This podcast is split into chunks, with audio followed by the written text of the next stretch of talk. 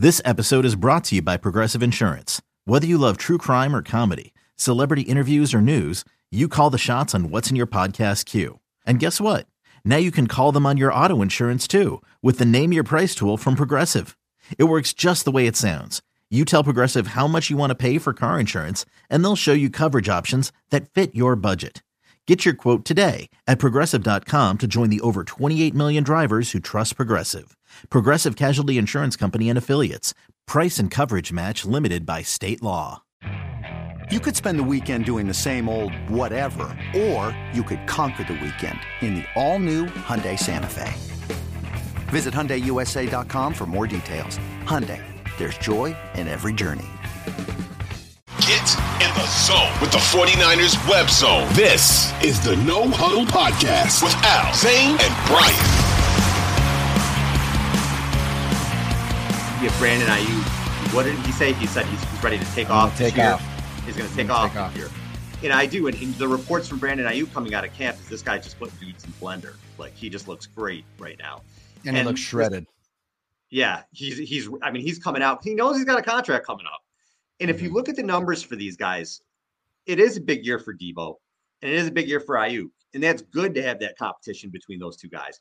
But De- Deebo did not have a good season last year, and- and we we've talked about this with Deebo. He was Superman, Superman in 2021.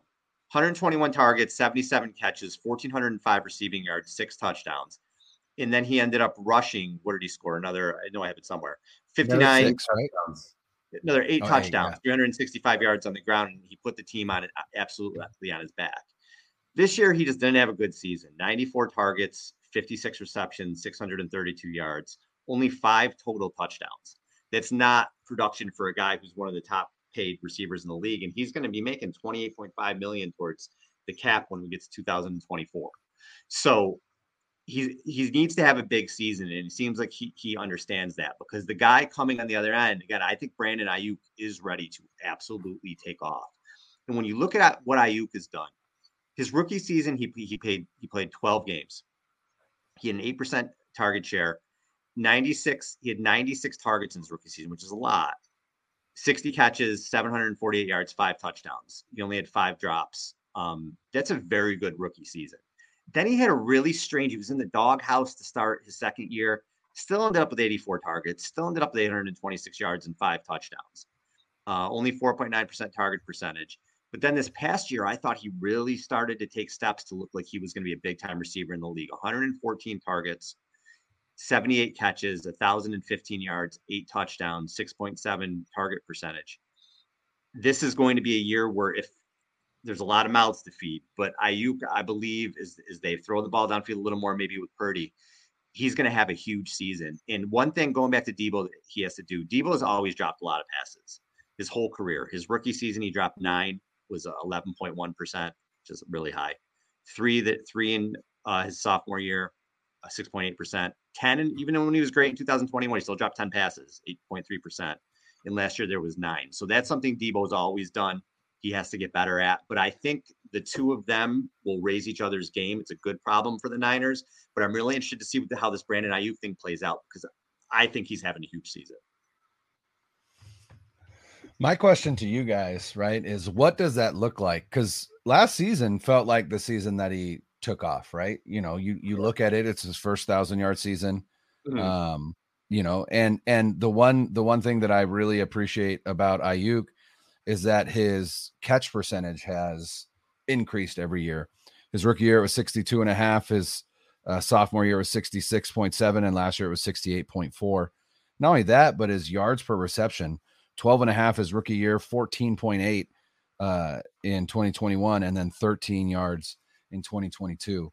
Um, you know, he's he's a weapon, he's a big time weapon. And my question is, what does it look like for him to take off? That's interesting to me because, you know, uh, I mean, are we thinking, are, are we looking at it and going, well, then it needs to be 1200 yards, right? Is that is that a, a true like burst onto the scene type performance, or is it like Deebo in 2021 when he had 1400 yards, right? But then the question becomes, well, if he's got 1400, where is Deebo at, right? Because when Deebo had 1400, Aiyuk had 826, which is still a lot, especially in a in a an offense that doesn't throw as much as it runs. And I just really feel like again, the conversation has been Purdy, Darnold, you know, Lance, whatever. It it's undeniable that that Kyle Shanahan trusts Brock Purdy more than any quarterback that he has had in this mm-hmm. system since he's been here. And it's evident by the number of passes that they threw as an offense once Purdy came in. I mean, you're talking about a guy that threw damn near 30 times in a game that he came in cold, right? Against Miami. Uh, now, granted, Miami was mugging up and and saying, well, with this guy in, we got to stop the run and and we'll make him beat him make him beat us and and and he did and i think a lot of teams thought that way but now the question becomes are teams going to still do that are they still going to try and take away the run and make brock purdy beat them or are they going to try and make brock purdy proved that you know last year wasn't a fluke but i do think that this offense is going to throw more than they have in the past and that's mm-hmm. where it becomes really interesting like are you going to have two 1000 yard receivers um, you know, is Brandon Aiyuk going to become the first 49er since Anquan Boldin to have back to back 1,000 yard seasons? I think that's almost out, out, I mean, barring injury, I think that is a, a, a foregone conclusion in my eyes. But then again, what does Debo look like? What does McCaffrey look like? What does Kittle look like? Like you said, Al, there's just a ton of mouths to feed. But, you know, I think I've said it before. I think Brandon Aiyuk is a better wide receiver than Deebo Samuel. I don't think there's really many people in the NFL better with the football in their hands than than Deebo Samuel, but that doesn't necessarily portend to being a great wide receiver. And so it's just it's just interesting to me, you know, to feel like Aiyuk still feels a little underrated and he takes that personally and and I kind of appreciate that because you know that means that he's ready to to to show that he's got that dog in him and I'm excited to see what it what it what it means for this offense, but specifically what it means for him and the numbers that he puts up next year. Guys, what an embarrassment of riches! Like, listen to right? us right now.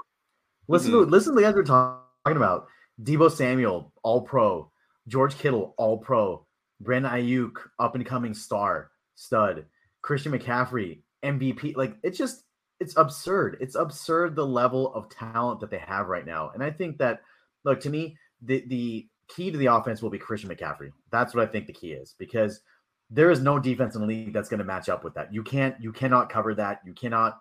The only guy that I trust more with the ball in his hands outside of Deebo is Christian McCaffrey in terms of making a big play because he is that dude. He's always been that dude. Brian, you tweeted out earlier today that I can't believe that the Panthers traded Christian McCaffrey to Kyle Shanahan, and I have to pinch myself too. I, I like you sometimes forget because the very concept of that is so absurd Christian McCaffrey in this offense, and we only saw half a season worth of that. You're going to get a full season now, a full season of Kyle Shanahan scheming stuff up for Christian McCaffrey, a full offseason for him to to learn the playbook and to be integrated into this offense, and a full offseason of health for him. And it's just, I think that. Sorry, I don't want to detract from the Brandon Aiyuk discussion, but I think that this is a part of that because as teams key on Christian McCaffrey, it's going to be yeah guys like Aiyuk and Deebo that will reap the benefits of that right down the field as guys collapse down into the into the box because we know what they're going to try to do. They're going to dare Purdy to throw the ball. That's what they're going to try to do. They did that last year. He was successful at it. He was able to overcome that.